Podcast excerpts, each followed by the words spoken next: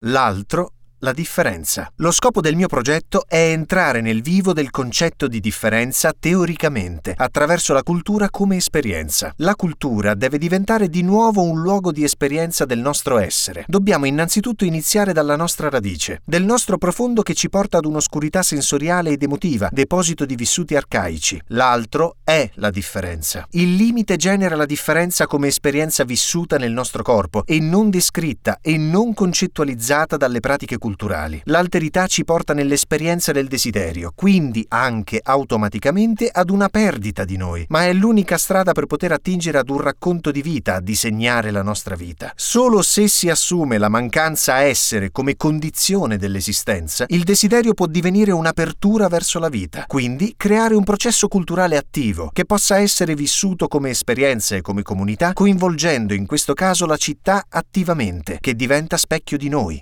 tessuto vivo.